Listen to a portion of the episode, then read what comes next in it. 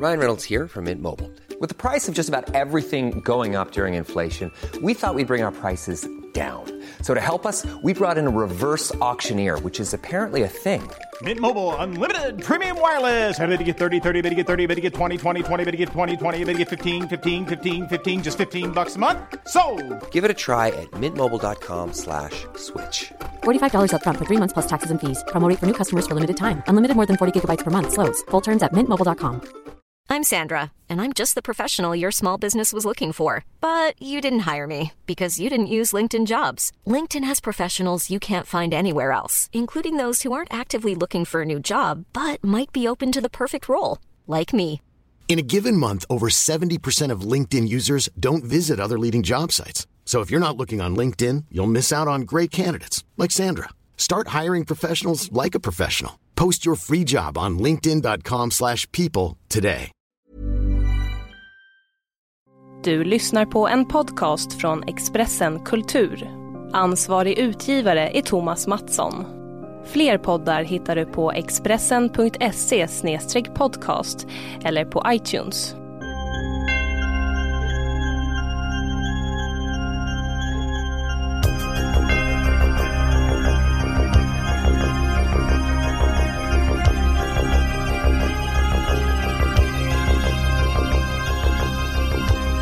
Du lyssnar på Hämndens timme, en podcast om häxkraft, politik och kultur.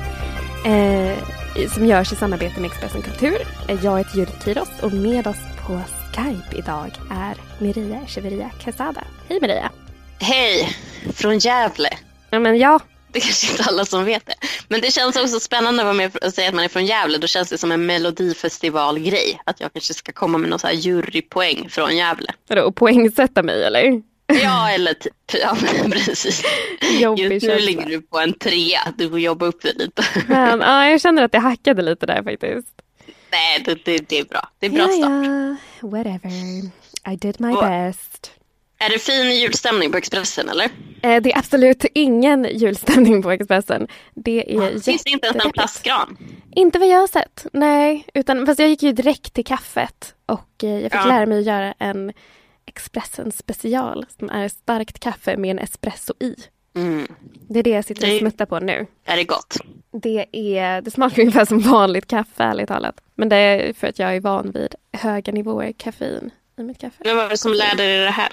Det var Johan som visade mig. Han är som min Baloo på det här kontoret. Jo, Johan är våran producent. Ja. Klippare. Visar hur man ska liksom gnugga sig mot olika träd och vart den godaste frukten finns. Gud, jag är så himla trött. Jag har typ gått i ide eh, den senaste veckan. Så jag liksom somnar skitsent, kanske fyra, fem. Och så vaknar Ja. jag vid ett. Och känner då att dagen redan är över. Och då bara sitter jag inne liksom under en filt och eh, i det här nästet som jag byggt i mitt rum. Mm. Och sen så tittar jag på Netflix. Eh, och problemet med Netflix är ju liksom att eh, om man inte trycker på stoppknappen så bara rullar avsnitt efter avsnitt. Så jag har sett, häromdagen var jag uppe till klockan fyra och tittade på fyra avsnitt av Poirot. Nej men är inte det den där konstiga lilla personen? Det är en, så här, en liksom eh, rund belgisk deckare som går omkring och löser brott på, i 30-talets eh, England.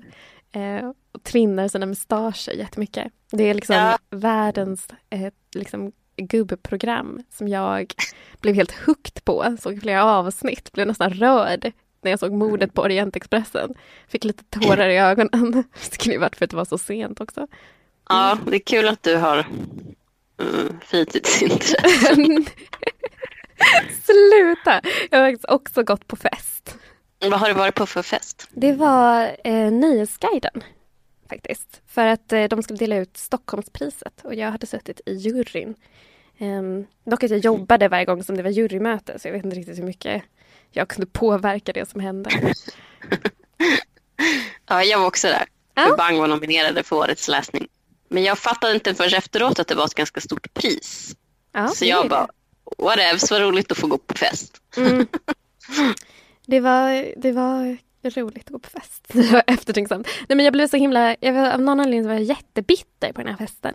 Um, så att jag liksom kom dit någon, just det, jag hade på mig, jag hade varit på så här julmiddag med jobbet innan och då hade jag så här, jag bara, jag ska komma i julkläder. Så hade jag på mig någon så här söt liten röd sammetsklänning. och sen så gick jag in i den här festen så var alla så här jättesnyggt klädda och så här jätteuppklädda. Och jag hade mig den här fula jävla klänningen som jag liksom skämdes över så fort jag steg in. Och sen så liksom släpade jag iväg, stötte på en kompis på dansgolvet, släpade iväg henne till toaletten och bara stirrade på mig själv. Jag bara, jag kommer aldrig att hitta någon när jag går omkring klädd så här. Förutom kanske någon sjuk lajvare. som en medeltida prinsessa. Var det en sammetsklänning? Det var, ja det var det. Och mitt hår var så här jättelångt och så här nersläppt och så hängde typ i mitt ansikte. Jag såg verkligen ut som någon så här, en prinsessa i någon så B-film från Sci-Fi Channel. Men det låter väl ganska okej? Nej, det känns inte Jag tror du, om du är klädd så så får du typ antingen, då får, då får du vara ihop med så personer som har tatueringar, kanske skinn, skinnplagg, skinnbyxor mm. och svartfärgat heavy metal-hår. Ja, kanske. Fast jag, jag kände liksom att jag... Då måste man nästan gå lite längre. Men hur har du det i Gävle?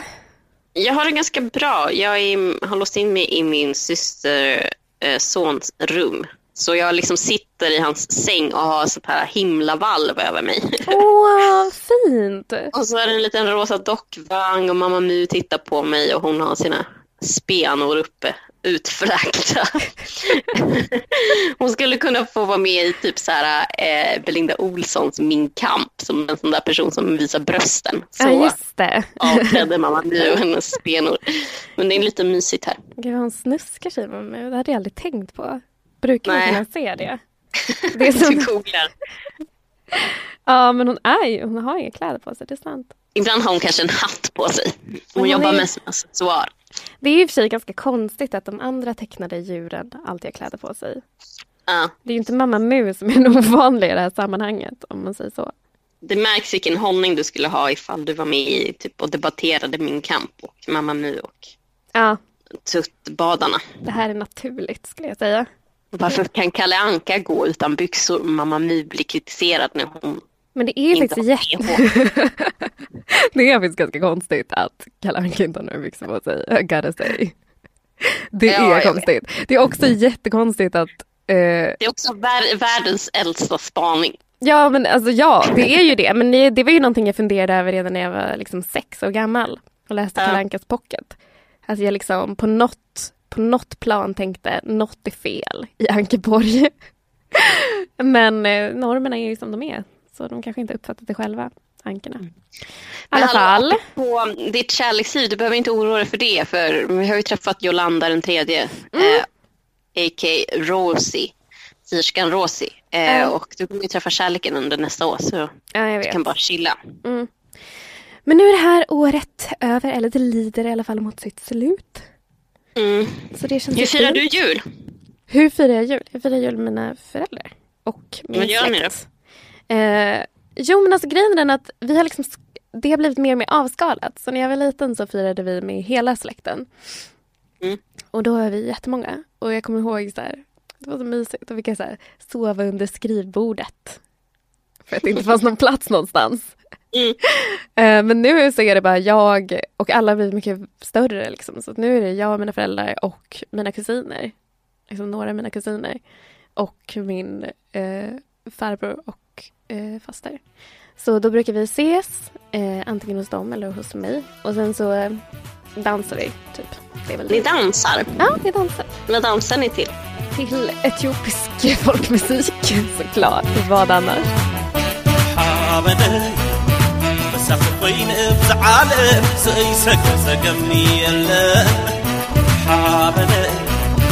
نعف حيز بزعل سيسك سقم بيلن Alltså jag har sett den där dansen, jag är inte imponerad. Eh, ursäkta mig, det är inte så lätt som det ser ut. Jag minns någon kväll när vi satt och youtubade varandras dans från våra, ja. från våra, från våra background-länder. Mm. Jag satt upp en hel natt med olika klipp på olika etiopiska fester. Ja, du är ju helt till dig. Har du sett den här? Ja, men de, det är jävla småhoppande bara. Eh, ursäkta mig, men det finns ju väldigt många olika typer av danser eftersom att Etiopien är ett väldigt stort land. Nu kanske min region har den minst imponerande dansen av dem alla, men det finns ju andra som är mycket bättre. Ja, just your people, ni suger på det. Ah, it's true actually. Men, ehm, men det brukar vi göra i alla fall. Mm. Vad brukar ni göra? Vi brukar typ låsa in oss i någons hem och så äter vi skitmycket. Ibland, I år har vi inte gjort det, men jag ska eh, eh, föreslå det. Men vi brukar ibland ha en invägning. Alla väger sig innan jul och sen så väger alla sig efter när man ska åka hem för att se hur många kilon vi har gått upp gemensamt. För vi äter så jävla mycket under jul. Typ Äh. alla Noas arks djur finns på typ så här, läggs upp som en liten buffé.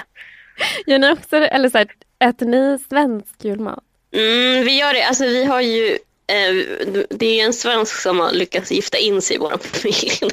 Ja.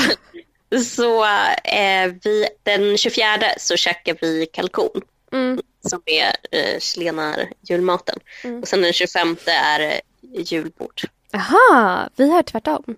Så att vi liksom pliktskyldigt äter svensk julmat på, på julafton. Så här bara, fast alla vet att det bara är fejk. Och sen så lagar man med, alltså, och det är verkligen pliktskyldigt. Det är så här, någon har köpt potatissallad och sen steker vi lite köttbullar. Bara, mm, det här blir gott. Och sen nästa dag så är det så här, då är det riktiga jullunchen.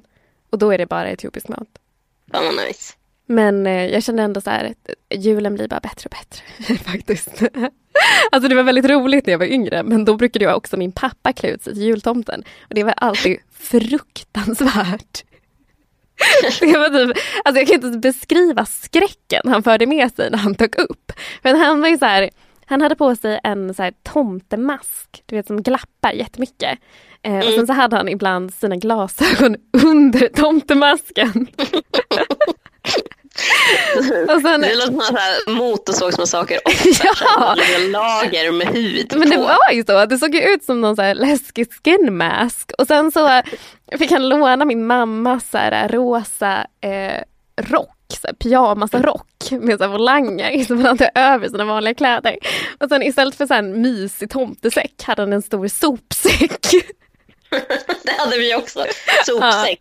Man, vi- man längtade ju efter sådana här eh, som är gjorda, vad heter det? Vävda. Ja men precis, jag tänkte säga Emil i Lönneberga tyg. Ja, just det.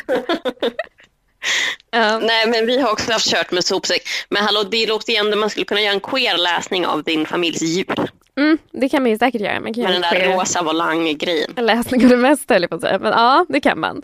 Vem, vem kunde ana att den etiopiska communityt var de som var bärare av, av den queera julen? Din pappa. Vem kunde ana? Inte jag. Men nu inser jag vilken subversiv tradition vi hade. Men nu är det ingen som klär ut sig till tomte längre. Nu är det mycket mer bara folk, vi delar ju liksom inte ut presenter så. Alltså vi har en ganska så här, eh, uppstyrd jul och jag tänker att utifrån så är vi nog, och med all rätt, en familj som man hatar när man hör hur omständig vår jul är. Vi typ så här, har värsta systemet, vi har så här, tipspromenad Mm. eh, som handlar om, det är olika frågor om personer inom familjen. Och den som svarar rätt, eh, har flest rätt, den vinner immunitet mot att man behöver inte vara tomte. Eh, och den som har varit tomte året innan har också immunitet. Och sen så snurrar man flaskan om vem som blir tomten. Och ofta så har vi valt ut en väldigt förnedrande klädsel för den som blir tomte. Men nu när det är barn inblandade, då kör vi på ganska traditionell klädsel. Jag fattar. Det här låter jätte, jättejobbigt. Ja men det är ju, alltså vi tycker det är kul. Men man fattar ju att det är en så här jobbig familjecheck-tradition som vi tycker är fantastisk. Men om man kommer utifrån så bara, what the fuck is this? Ja, nej, men I sådana fall har vi världens slappaste jul. Verkligen. Det är, alltså det är verkligen jätteslappt i jämförelse. Det är ju mest att vi bara sitter och käkar. Eh, men jag har alltid tyckt jättemycket om julen faktiskt. Why? Av någon anledning. Jag vet, alltså jag vet inte vad det är. Jag tror att det är för att det är den enda högtiden där det är helt okej att bara ligga helt stilla och titta på TV. Igår så var, var jag hemma hos tre kompisar och än en gång var vi inne på Netflix. Gud det låter som att jag är sponsrad av dem men det är jag inte. I alla fall, då kollade vi på hela A fireplace at your home. Vet du vad det är? Nej. Det är en serie i tre säsonger som bara, som ba, där man bara filmat en fireplace. Alltså som bara film, filmat en brasa. Och sen sätter man på den i typ bakgrunden. Så att det ska se ut som att man har en sån här mysig liten brasa hemma. Oj. Och ja. jag kollade på hela den här igår och kände ärligt talat att det kändes mysigt. Här i Gävle så har vi en riktig brasa. Är det sant? Ja, Wow. det är en helt annan nivå på mitt julfirande Ja ditt det är faktiskt det. Det här är en himla B-version av ditt julfirande. och det, är så, men det var ändå spännande för säsong ett hade eh, julmusik över. Det var så här någon galen synt typ över. Som spelade olika jullåtar. Men säsong två var helt tyst. Då var det bara brasan. Så jag kände ändå att det hände någonting där. Men du som har älskat julen så mycket, är, är du en believer? Har du trott på tomten? Nej, alltså, jag beskrev ju precis hur tomten såg ut så uh, I was never that stupid. Ah, okej. Det var ju så uppenbart. Men jag har inte heller trott på tomten. Jag tycker det är lite tråkigt. Det är så Mm. sorgligt. Men jag, Jag hade, velat vara, vi hade velat vara ett barn som trodde på tomten, men jag var inte det. Ja, nej men det är Däremot svårt. jag- Däremot så var jag lite mer tveksam och fundersam över de tre vise männen. För det är ju Mm. en ganska stor grej, ehm, i alla fall i liksom, Latinamerika. Ehm, och det är ju att de tre vise männen kommer med eh, gåvor. Alltså det är våran julgransplundring, för de är ju lite sega där när baby Jesus föds. Så då så är det julgransplundring och så, så här, eh, lämnar de godis och grejer. Och det kände jag bara, för då, de heter Los Reyes Magos, alltså de magiska kungarna. Så man hör ju liksom att det här är Wow. fett mäktiga snubbar. Så då var jag liksom bara, shit de här, de kanske finns. Typ. Jag kommer ihåg att det var någon jul som vi blev besatt Mm. av dem också. Eh, och vi hoppade i sängen jätte, jättelänge. Som de också ofta gör, eller? Men alltså ursäkta, jag vill ju mycket hellre ha besök av tre magiska kungar än av min pappa i en skin mask. Så himla mycket mer. Fast då var det inga vuxna som var utklädda utan det var bara helt plötsligt var godiset i granen och allting var Mm. helt mystiskt. För att ena sekunden kollar man på granen för man höll koll på den hela kvällen och sen kollar man dit nästa stund och så bara var det en massa godis där och man visste inte riktigt hur det hade gått till. Fan vad häftigt. Ja. Bästa jultraditionen. Ja, jag vet. Det vill jag börja göra. Om jag får barn ska jag göra med mina barn. Bara psyka dem jättemycket med de här Men- magiska kungarna.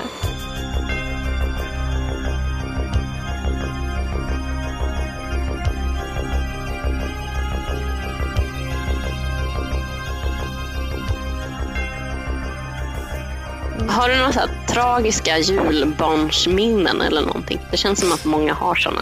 Um, nej, jag har ett men det är inte så tragiskt. Det är bara lite bortskämt. Vadå? Du blev arg för att du inte fick den leksaken du ville ha. Jag var inte arg, bara lite ledsen. Har inte jag berättat det här för dig? Ja, men okej, det här var när jag var typ sex år gammal. Eller kanske, jag vet inte, sju. Och då hade jag önskat mig den här Esmeralda-dockan i Ja, men shit vilken bra önskan. Ja. Ja, den här du vet eh, från eh, Ringar i Notre Dame. Eh, och jag var liksom så här, åh den här dockan är så himla fin, bla bla bla bla. Eh, och sen kom julen och så öppnade jag upp paketet som såg ut att innehålla dockan. Så innehöll den inte alls Esmeralda. Den innehöll Quasimodo.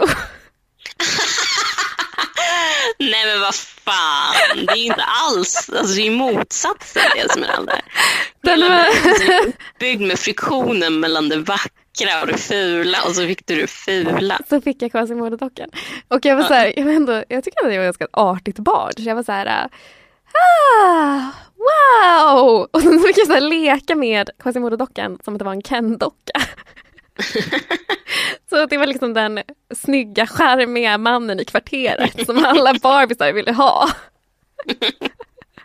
Har det här påverkat din bild av män på något sätt? Jag vet faktiskt inte. Det Har du gjort dig mindre ytlig eller att du har liksom sänkt dina krav på dem? Om det var Jaha, du menar att jag redan då på något sätt började se skönheten inuti? Ja, Eh, nej, det tror jag inte. mm, okej.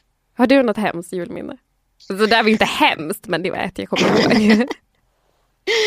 Nej, alltså jag vet inte. Alltså, jag, jag tror julen när jag var liten var ganska bra. Eh, och jag tror också att jag var ganska medveten om att man inte fick önska sig vad som helst. Jag visste Mm. ju att det var mina föräldrar som hade typ så här, jag var alltid chockad varje år att vi fick så jävla mycket julklappar för jag visste ju att det var typ morsan och farsan som hade liksom betalat för dem. Mm. Så jag var alltid bara shit vad mycket grejer vi har fått. Det Ja. var lite mer så istället. Mm. Och ni är så Ehm. många också. Jag är bara Ja en. men precis. Eh, vi är så många.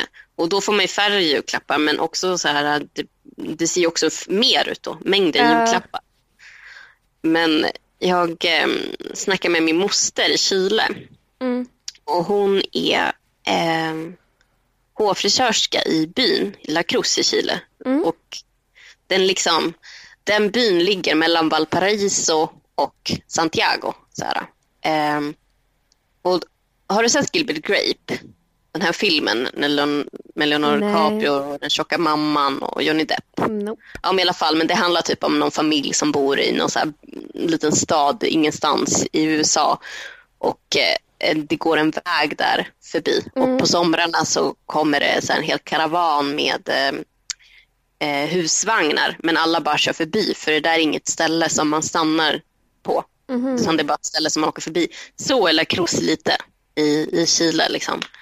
Ehm, men min moster hon är hårfrisörska där så hon får ju höra så alla berättelser från hela byn. För alla kommer ju till henne och klipper sig och så har de en liten terapisession som man, man brukar använda sig av hårfrisörskor. Så berättar hon att så här, det hade kommit en man så här, innan jul liksom, och bara fan och var liksom väldigt så här, för, förbryllad. Och så så här, åh gud den här julen, jag vet inte vad jag ska göra, vi har inga pengar och liksom min dotter hon vill ha massa julklappar. Då hade han typ så här, eftersom han fattade att nej men vi har inte råd att köpa en enda julklapp till henne. Så kom han på nödlösningen till han skulle förklara varför det var så här. Så då hade han gått ut på gården och tagit fram ett gevär och skjutit upp mot luften. Och sen hade han börjat skrika. Och så hade alla typ kommit springande. Och så typ berättade han att han hade råkat döda tomten. Va? Och att det var så här misstag. Bara, jag råkade döda tomten när jag så sköt med geväret. Det blir ingen jul nu, det blir inga julklappar. Ungarna var skitledsna. Och han bara satt och berättade det här för min moster som bara, ja men det var ändå ganska smart. Jag råkade döda tomten. Trauma. Men en ganska bra ursäkt. Det är Alltså, Det är ju en bra ursäkt. Men man kan ju fråga sig hur de där barnen kommer att må resten av året.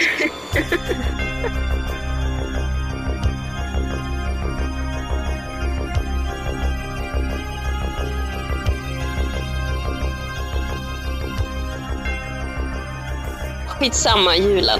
Det är jättetråkigt. Ah, Men vi ska utvärdera året som har gått. Mm. Vad tänker du har varit så här typiskt för 2014? eh, menar du personligt då eller politiskt? Eller menar du att, det personliga är politiskt? Jag menar att du bara ska svara på den här frågan utifrån det som först ploppar upp i ditt huvud. Men alltså det är ju också väldigt vinklat. Men jag tänker väl eh, valet. Ehm, för att jag har jobbat väldigt mycket med det i år. Mm. Så det är väl valet och det faktum att valet aldrig tar slut. Att vi nu kommer att ha ett till val.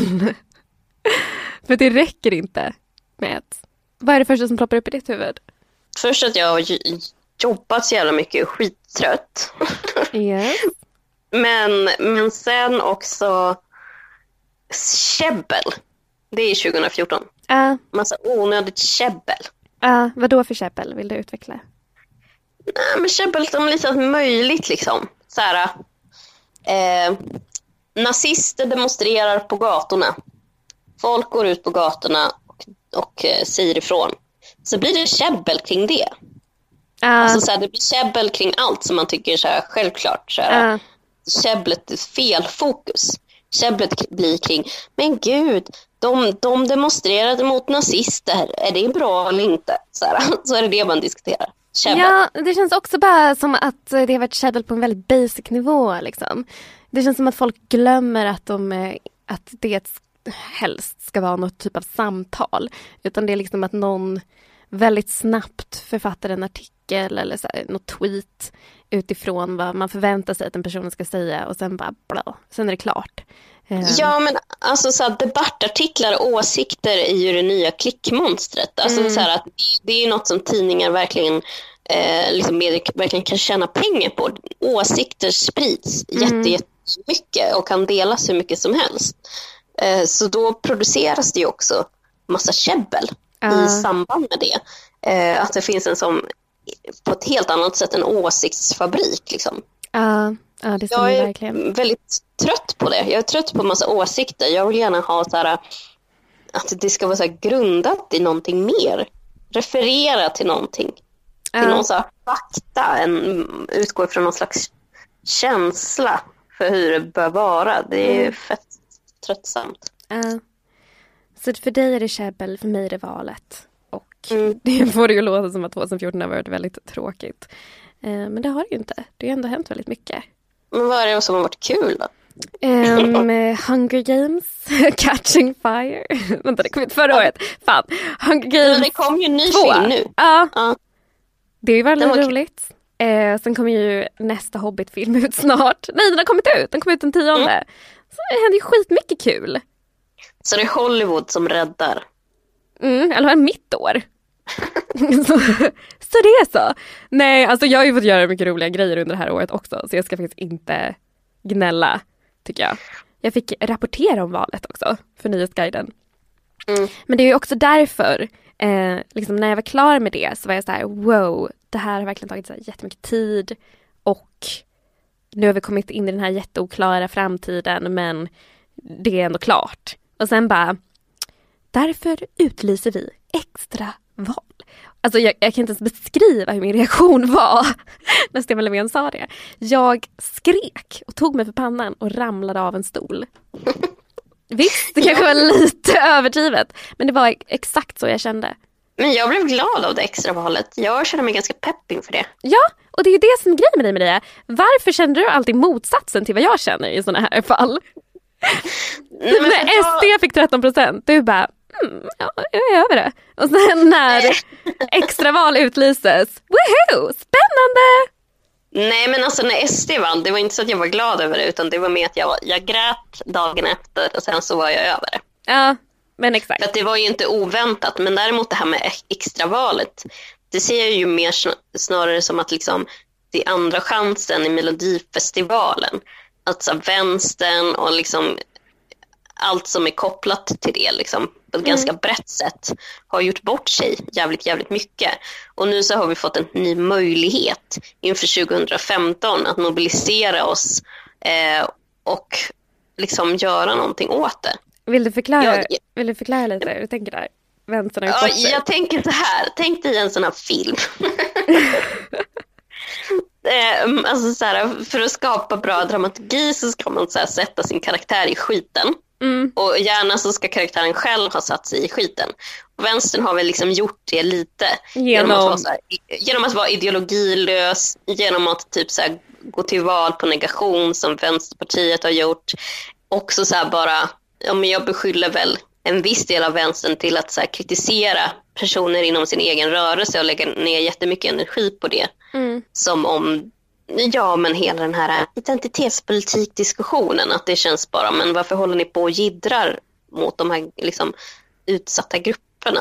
Gör Mm. någonting annat istället. Liksom. Mm. Så då är det som i en sån här film att allting har skitit sig men så, så här, kör igång någon sån här gammal typ så här 80-talslåt med, med lite puls i och de börjar bygga någonting. Eh, och, och det är det som vi ska bygga nu liksom. Tänk Okej. ensamma hemma. Tänk ensamma hemma. Han blir ensam kvar hemma. Men ensam hemma, då så- inte... Ja men och sen så kommer inbrottstjuvarna och sen så bara, åh gud jag har typ en natt på mig att bygga alla de här grejerna och fällorna och sådär för att stoppa tjuvarna. Och det är typ den natten som vi befinner oss vid. Alltså den här Vänster. filmen var så jävla otrolig. Det var den ju verkligen. Du ty- gillade du den? Ja, Ja, jag den älskar den. jättemycket. Vi måste låta oss inspireras mer av Macaulay Culkin. jag Uh, bara. du gör den där minen när han skriker och tar sig för pannan, kinderna. Ja, Vi ska, vi ska Det var, sådär, det var exakt sådär jag såg ut. Extravalet utlyses. ah! Ja, Och sen så måste och vi ska du- bygga jättesnabbt. Exakt. Nu måste vi börja bygga. Och För- jag känner mig pepp. Jag gillar att bygga grejer liksom. Ja det är sant, det gör du faktiskt. Du tycker Mm. jättemycket om att liksom eh, pyssla och hålla på och planera och organisera medan jag tycker om att chilla. Jag tycker om att ha mitt på det torra. It's that time of the year. Your vacation is coming up. You can already hear the beach waves, feel the warm breeze, relax, and think about work. You really, really want it all to work out while you're away. Monday.com gives you and the team that peace of mind. When all work is on one platform and everyone's in sync, things just flow wherever you are. Tap the banner to go to Monday.com. Many of us have those stubborn pounds that seem impossible to lose, no matter how good we eat or how hard we work out. My solution is PlushCare. PlushCare is a leading telehealth provider with doctors who are there for you day and night to partner with you in your weight loss journey. They can prescribe FDA-approved weight loss medications like Wagovi and Zepbound for those who qualify. Plus, they accept most insurance plans. To get started, visit plushcare.com slash weight loss. That's plushcare.com slash weight loss. Hiring for your small business? If you're not looking for professionals on LinkedIn, you're looking in the wrong place. That's like looking for your car keys in a fish tank. LinkedIn helps you hire professionals you can't find anywhere else, even those who aren't actively searching for a new job but might be open to the perfect role. In a given month, over 70% of LinkedIn users don't even visit other leading job sites. So start looking in the right place. With LinkedIn, you can hire professionals like a professional. Post your free job on linkedin.com slash people today. Jag tycker om att ligga under en filt eh, och lyssna på julsånger och så här, kanske knattra ner någonting då och då när det slår mig. Men Mm. jag tycker att hela det här, alltså jag är ju jättepå att organisera, planera och bla bla bla. Men det är ju inte det som gör mig lycklig. Nej, det gör mig lycklig för jag, jag gillar att se så här, bara, men de där personerna, de är skitbra på att göra de här grejerna. Mm. Så bara, då ska ni styra upp det, ni ska styra upp det här andra och så, så här. Mm. Jag kanske bara gillar att bestämma, jag skiter i organisering och politisk kamp. Jag gillar bara att styra upp saker.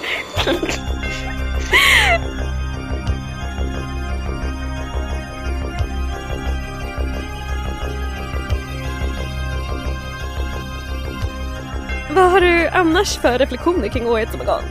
Jag har liksom, jag satt och försökte så spåna kring vad som liksom stannade kvar med mig efter det här året och det var ju verkligen extravalet och i och med det och valet såklart så också typ antirasismen och eh, antirasismen under 2014. Ja. Mm, att det känns ändå på något sätt som att Å ena sidan så har vissa tendenser inom antirasismen utvecklats kanske. Och då menar jag typ så här, eh, kanske typ de postkoloniala analyserna och de så här, eh, att man kanske så här, inom vissa områden nu närmar sig antirasismen mer som ett analysverktyg. Lite som feminism snarare än bara ren eh, antifascism. Men också att i och med att SD blivit så mycket större att vi kommer tillbaka in på antifascismen och antirasismen som helt enkelt att man är emot rasister. Fattar du vad jag menar? Mm. Att fokuset på strukturell rasism och diskriminering har eh, fått så här, eh, backa lite. Vi har inte råd att ta de där diskussionerna Nej, längre. exakt. Och det är ju lite så, så här, tänker jag, att Ja. inför det här valet, jag har ju själv lagt det nyårslöftet, så jag har fortfarande snackat skit om vänstern, men jag har ju lagt nyårslöftet att eh, efter liksom nyår, Mm. fram till den 22 mars, så kommer inte jag hålla på och lägga energi på att jiddra mot, mot vänstern, Nej, samma här. utan fokusera på Alliansen och SD. Ja, men det är ju i princip det jag tänkt mig också. Och, och det säger ju också mycket vilka som får så här, stryka på foten och vilka vi får som får vänta på sin tur. Men nu är det ju som du säger, nu har man ju inte riktigt råd.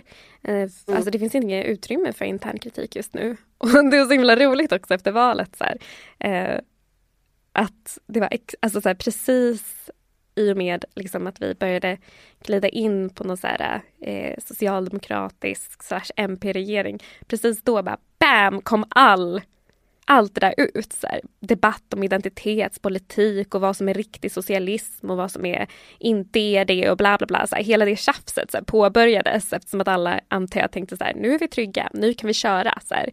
Och nu mm. efter det så är det så här, nej men nu måste vi enas mot borgarna och mot SD. Så här. Och det, är, det går jag med på. Men det är också så intressant att se så här, att internkritiken efter eh, vinsten, om man säger så, eh, kom inte ens från oss. Mm. Utan det är eh, att man måste liksom backa från det nästan varje gång. Vi kan säga att det är lite som i eh, Sagan om ringen, The Battle of the Five Armies. Det är så här, nu Hobbiten som ska komma. Att eh, helt, man får helt enkelt liksom, eh, falla in bakom hären mm. ett tag. Och sen kommer man liksom efter det bara, ja men nu får vi se. Mm. Och då menar jag inte så här, nu får vi se vad som händer, utan typ, nu får vi se hur samtalet går. Typ. Men jag tänker att så här, för mig så började liksom lite det här året i samband med Kärrtorp. Nu blir jag som en jobbig person som tillskriver det en massa saker, men jag tänker att Kärrtorp-grejen, det var den 22 december, så det var ju typ nästan exakt ett år sedan mm. som den här jättestora demonstrationen var. Ja. Eh, och jag tycker att den på olika sätt har så här påverkat debatten mycket mer. Men det, det är väldigt så här tidstypiskt. Dels så tro, tänker jag på att det här som att nazisterna attackerade den här liksom lilla barnfamiljen och att, äh, den här lilla barnfamiljen, och det var fler. Men, eh, och att det var i samband med det som folk kunde ena sig brett mot rasism. Och det är ju väldigt typiskt såklart. Ja, men vit medelklass i någon så här lugn förort där folk typ tycker om att säga, gör virkkonst, blir attackerad. Eh, vi sluter upp, för det är så tydliga oskyldiga personer. Mm. Och det var det som krävdes och att det var ingen jävel som brydde sig när liksom, medborgargarden drog runt i samband med Husbykravallerna. Eh, mm, just det medborgargarden med nazister och fotbollshuliganer som skulle slå ner lite random blattar mm. som någon slags hämnd för att no några kids hade bränt några bilar. Mm. Det, var ju, det blev ju inte så här, eh, särskilt mycket uppslutning kring det fast det fanns en organisering kring att man ville uppmärksamma det här medborgargardet. Men det var ju nästan ingen som skrev, inga medier skrev om det här nästan och det var ju definitivt ingen demonstration mm. mot det nazistiska våldet i samband med det. Mm. Men sen så tänker jag också så här att just eftersom det var eh, nazisterna mötte motstånd bland liksom, några vänsterpersoner och eh, den här Joel ner någon nass eller hur det nu var.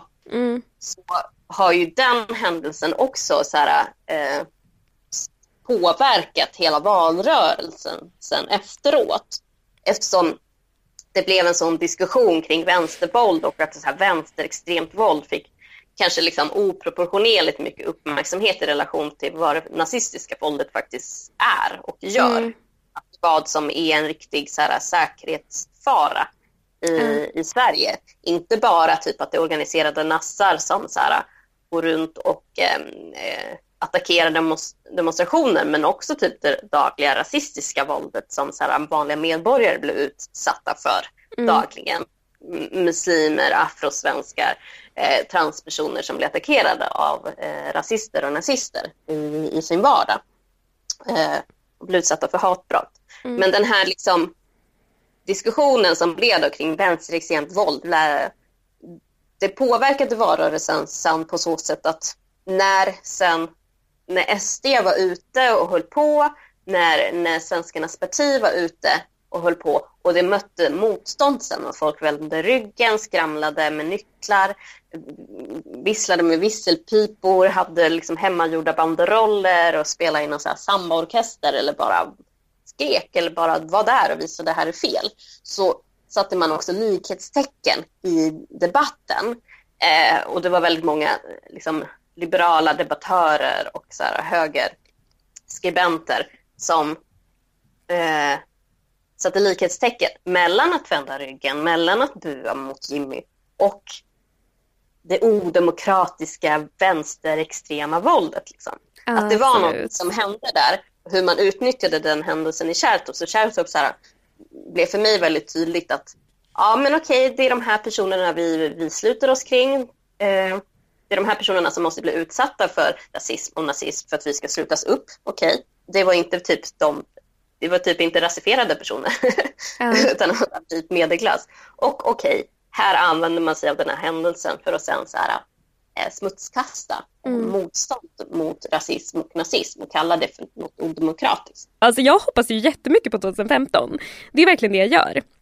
Jag är en obotlig optimist trots allt. Är du det? Är du också det? Ja, jag är det. Eh, Ja. min största skam, det har dolt i hela mitt liv. Nej men alltså jag eh, är ju det. Så jag tror ju verkligen att det kommer gå bra 2015. Mm. Eller jag tänker ju också typ så här, när man ligger på botten så finns det bara en väg och det är upp.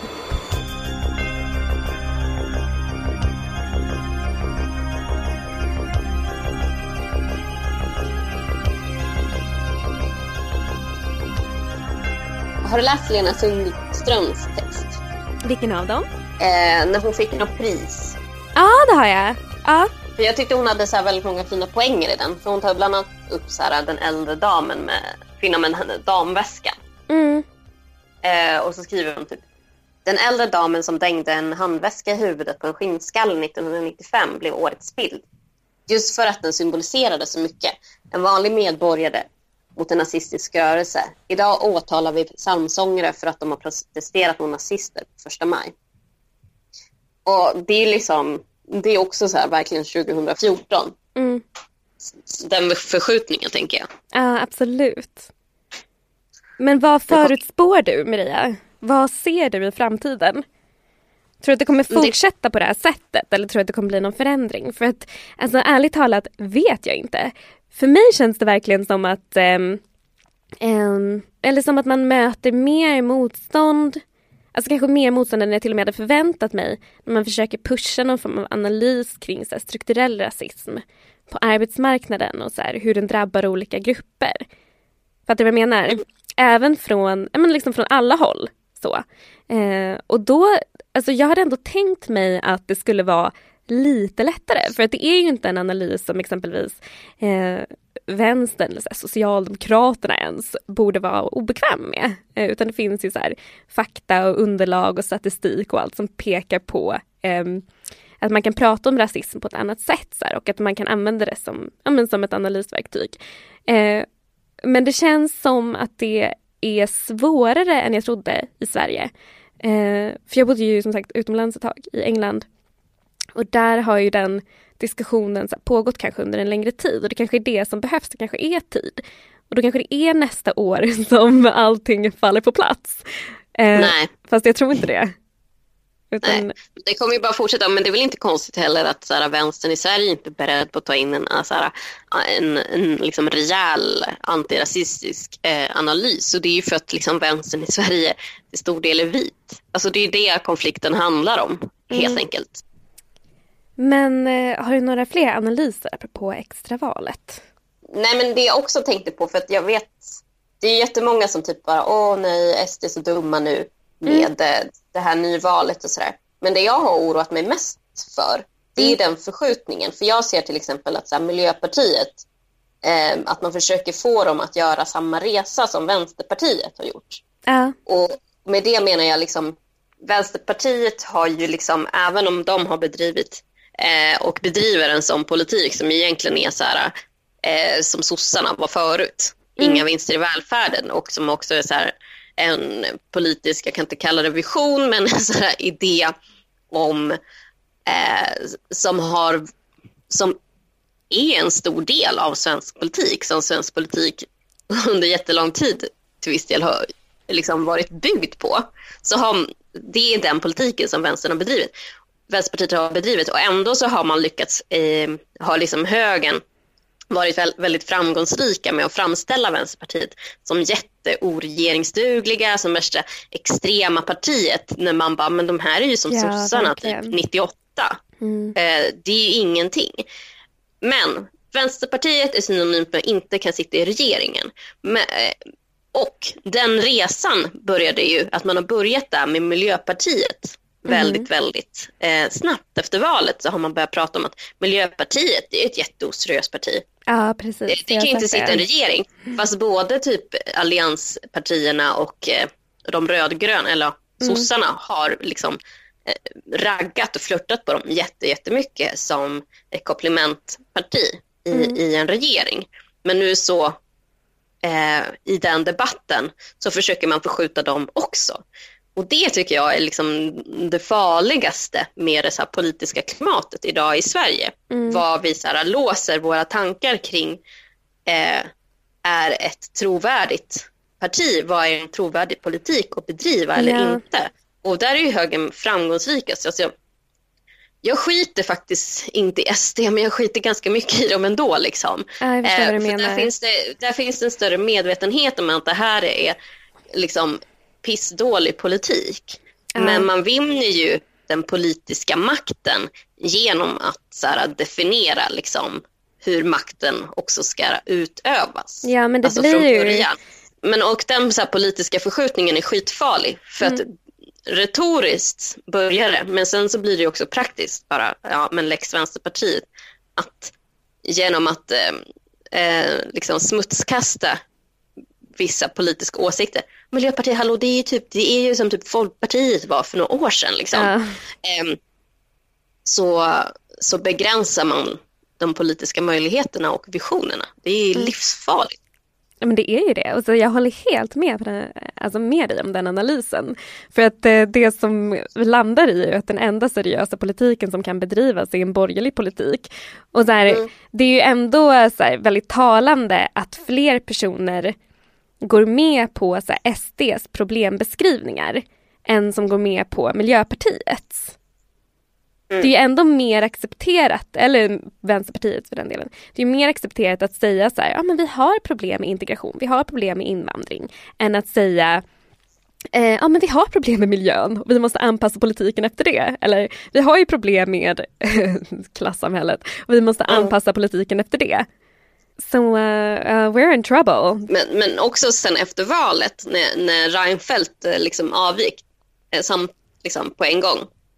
Då sa jag så här, hmm, undrar om det här är för att öppna upp för att så här, alliansen kan samarbeta med SD. Och det är ju exakt det de kommer att göra nu. Liksom. För, Ja. för Reinfeldt har ju ändå haft den, den linjen väldigt tydligt och det vore mycket tydligare att de har svikit sina ideal, eh, vad det nu är. Um, ifall eh, Reinfeldt hade varit kvar under den här liksom, prövoperioden tills de tar fram en ny partiledare. Att det var liksom därför han liksom avgick, tänker jag, för att möjliggöra att liksom alliansen kan ha vilket politiskt spelutrymme som helst, vilket innebär samarbete med SD och det har så det har blivit också. Mm.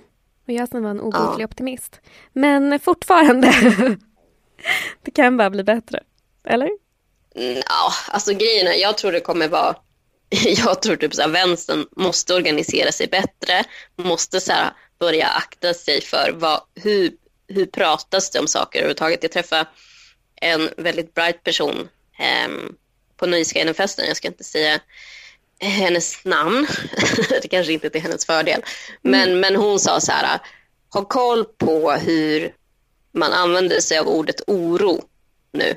Så. Ja. Det, är ju, det är ju det nya, eh, vi är oroliga, folk känner en oro, vi måste ta folks oro på allvar. Det är ju det nya sättet att prata om invandrare. Mm. Alltså oro är ju lika med så migrationspolitik. Ja, nej men eh, och det är så man börjar kamouflera det ytterligare ett steg. Liksom. Mm. De som röstar på SD är bara oroliga. Ja men precis. Mm. De som gillar, äh, röstar på SD gillar inte blattar. Alltså, såhär, Ja. Eller, eller, eller äh, gillar inte liksom, migrationspolitik. Alltså, såhär, tala om det för vad, de, för vad det är, vadå oro? Och också såhär, vems oro fokuserar man på? Man pratar inte om våran oro. Liksom. Mm. Nej, absolut Eh, inte. om att det kommer helt sjuka förslag, helt sjuka politiska förslag som Mm. inte blir till stora skandaler. Liksom. Ja. Men jag tänker så här, det är vänstern, och då pratar jag om en så bred vänster. Jag är bjussig och inkluderar till och med liksom Miljöpartiet i det här. Oj, i vänstern? Ja, för jag tänker att vi måste så här, organisera oss brett. Det är att man måste passa på den retoriken. På högerns retorik, de är skit, skit begåvade vad det gäller det. De är mycket bättre än vänstern på att organisera liksom, opinion, på att producera språk och vara ägare över problemformuleringarna. Mm. I ett samhälle som ändå till liksom mestadels rent värderingsmässigt är till vänster.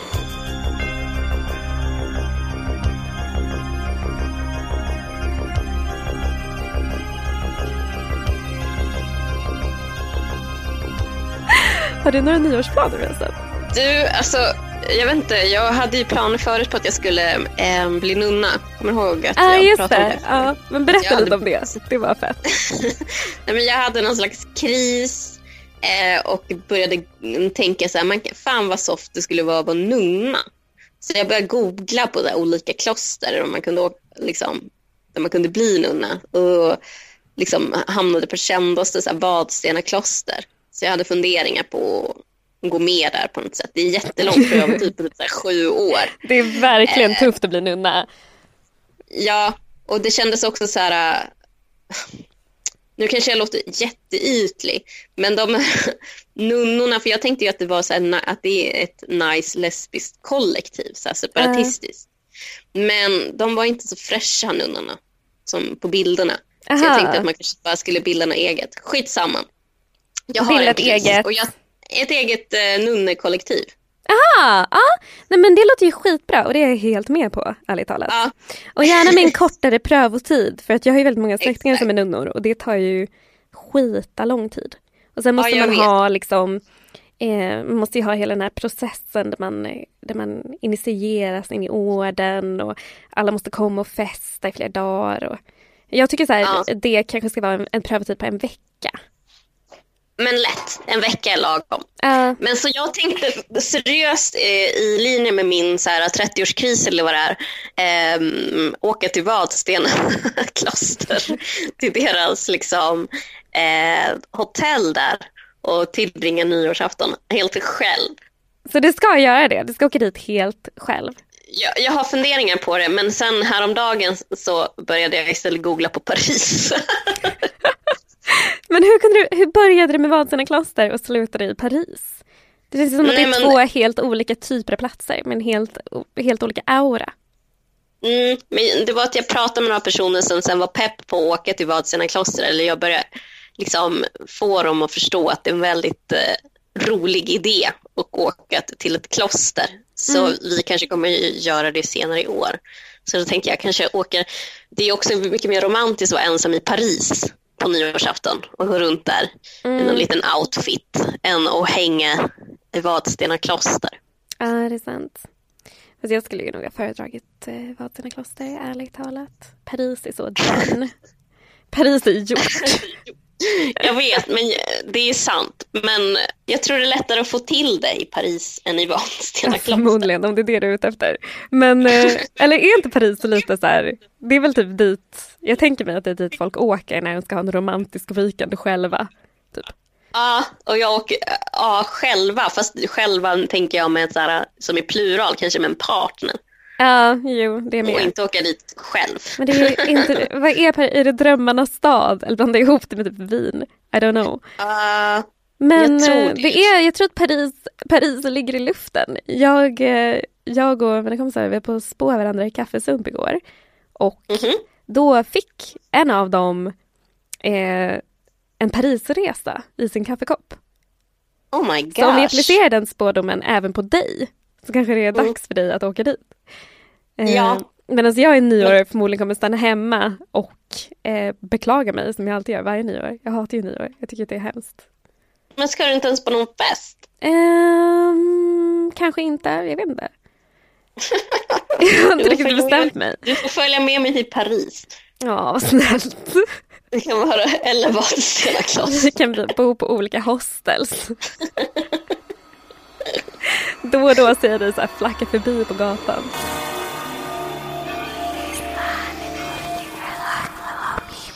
Nu är hämndens timme här. Maria, vad vill du hämnas på? Jag vill hämnas på högen. Ja, det Eh. låter ju inte helt nytt, men kör. Nej men alltså om man tänker på vilka vi har hämnats på så har vi inte hämnats jätte- jättemycket på högen. Men nu vill jag hämnas på Nej, men högen. jag har tänkt att, att den, det har liksom legat under allting, kanske. Det är ju, ja, det Men är lyft sant upp, det, lyft upp det till ytan nu. Ja, nej, men jag vill hämnas på högen och eh, deras anledning och anledningen till att jag vill synliggöra varför de egentligen bryr sig om rasism och eh, antirasism. Det är liksom ingen slump att de helt plötsligt nu de senaste åren jättekoordinerat är jätteintresserade av eh, antirasistiska debatter. Mm. Anledningen till att de är det, det är att antirasismen den senaste tiden har börjat prata om strukturer kopplat antirasism till ekonomi. Att man pratar om att rasism också får så ekonomiska konsekvenser som inte är särskilt rättvisa. Eh, och det innebär ju också att antirasismen eh, som den har börjat formuleras av många också är vänster, har en socialistisk eh, kan man säga, analys. Och det är mm. därför som högern bryr sig om antirasismen och började göra det. Eh, för att tidigare när man bara pratade om så här, rör inte min kompis, alla är lika mycket värda, så, fanns det inte, så var inte det ett hot på något sätt mot makten och den rådande ordningen. Det grundade sig mer i något så här välgörenhetstänk. Liksom. Nu ska vi hjälpa något så här fadderbarn eller nu ska jag vara snäll och förbarma mig över den här invandrarfamiljen och acceptera dem. Mm. Det var en så här acceptans antirasism. Eh, och nu så är den inte det, nu, nu är den mer krävande. Och eh, eh, krävande på så sätt att man gör anspråk på det materiella. Att man vill fördela samhällets resurser på ett antirasistiskt vis. Mm. För att man ser att det är skevt fördelat som det ser ut idag. Och det är därför som högern bryr sig om antirasism helt plötsligt. De har inte gjort det innan. Det har alltid varit en fråga som varit helt lämnad åt eh, vänstern nästan. Visst, Bengt Westerberg, jada, jada, jada, men liksom rörelsen Mm. Den antirasistiska rörelsen, inte så enskilda debattörer eller en liksom ställning, liksom ett förhållningssätt som mm. har funnits inom vissa liberaler. Det är ju för att om man läm- överlämnar det här spelutrymmet, antirasismen, åt, och bara att den får leva och gro som man vill, så lämnar ju också högern ifrån sig ett stort så här, en stor organisering, mobilisering som faktiskt finns inom den antirasistiska rörelsen. Det är jättemånga människor som går ut och demonstrerar och liksom startar grupper och engagerar sig i de här frågorna. Det hade varit att lämna hela spelplanen öppen till att de här människorna genom att vara antirasister också blir socialister. Mm. Därför bryr sig högern om vad om att vara antirasister och det är därför som högern debatterar vad, som, vad rasism är. Eh, för att få definiera vad en antirasist är. Men hur kommer det sig då Olika att... vi egentligen ska fokusera på. Hur kommer det sig då att ganska många vänsterdebattörer går med på högerns analys där? Om, eh, om det handlar om att rädslan är att, man, eh, att folk ska bli socialister. Då borde väl eh, liksom flera vänsterpersoner backa det, eller? Ja, alltså grejen är ju att det finns ju också en intressekonflikt däremellan vilka som är vänstern, alltså, och, eh, alltså så antirasistisk vänster och hur man formulerar antirasismen. Det är just för att antirasismen som den formuleras nu inte heller bara är, är ett projekt för så här schyssta vänsterpersoner som går ut på så här 30 november och säger åt nazister att de är dumma, utan den, de som är med och formulerar antirasismen nu och ställer antirasistiska krav är ju inte heller liksom längre den vita vänstern utan det är rasifierade personer som själva blir utsatta för rasismen dagligen på olika sätt. Mm. Um, och i det liksom, maktanspråket, i, i det liksom, ansvarsutkrävandet som finns i att man pekar ut på de rasistiska strukturerna som finns eh, liksom, socialt och ekonomiskt så pekar man också ut de som har varit de goda antirasisterna i Sverige, den vita vänstern, som nu helt plötsligt befinner sig så här, i spotlight för, för skam och kritik. Eller man fattar bara, men gud, vi är också en del av den här strukturen. Men också så här, vi förlorar också mm. på den här antirasismen. Hur vill du hämnas Maria? Hämnden som jag vill göra på högen, det är att varje gång de blir törstiga och måste dricka någonting så kommer de göra det från Mamma Mus spenor. Ew, gross. Mm. Okej, okay, det var finns en väldigt lyckad hämnd. Ja. Vad är din hämnd? Vem vill du hämnas på den här gången?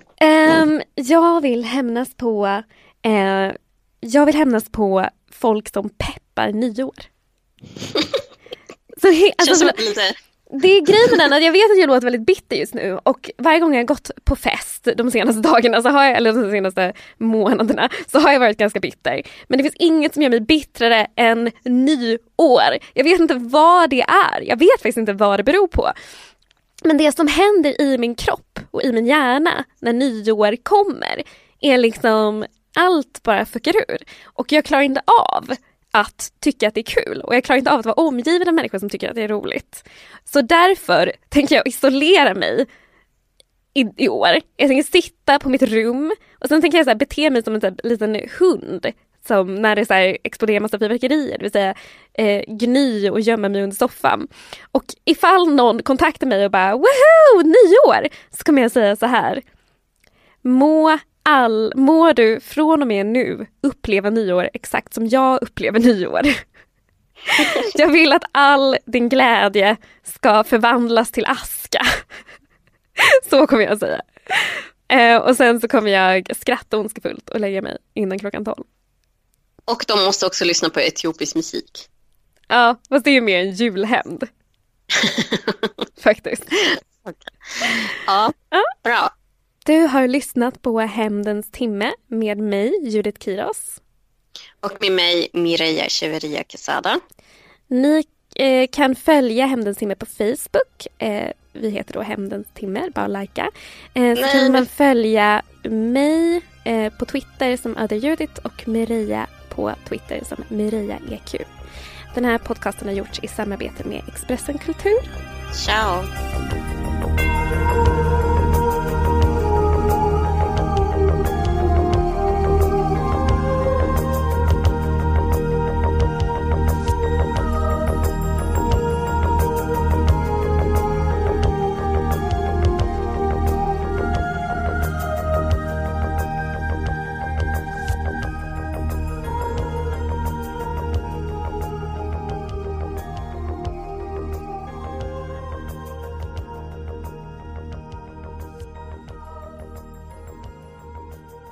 Du har lyssnat på en podcast från Expressen. Ansvarig utgivare är Thomas Mattsson. Fler poddar hittar du på expressen.se podcast och på iTunes. Hej, det är Paige DeSorbo från Giggly Squad. High quality fashion without the price tag. Say hello to Quince. I'm snagging high-end essentials like cozy cashmere sweaters, sleek leather jackets, fine jewelry, and so much more. With Quince being 50 to 80% less than similar brands. And they partner with factories that prioritize safe, ethical, and responsible manufacturing. I love that. Luxury quality within reach. Go to quince.com slash style to get free shipping and 365-day returns on your next order. quince.com slash style. Whether you're a morning person or a bedtime procrastinator, everyone deserves a mattress that works for their style. And you'll find the best mattress for you at Ashley. The new Temper Adapt collection at Ashley brings you one of a kind body conforming technology, making every sleep tailored to be your best. The collection also features cool to the touch covers and motion absorption to help minimize sleep disruptions from partners, pets, or kids. Shop the all new Temper Adapt collection at Ashley in store or online at ashley.com. Ashley, for the love of home.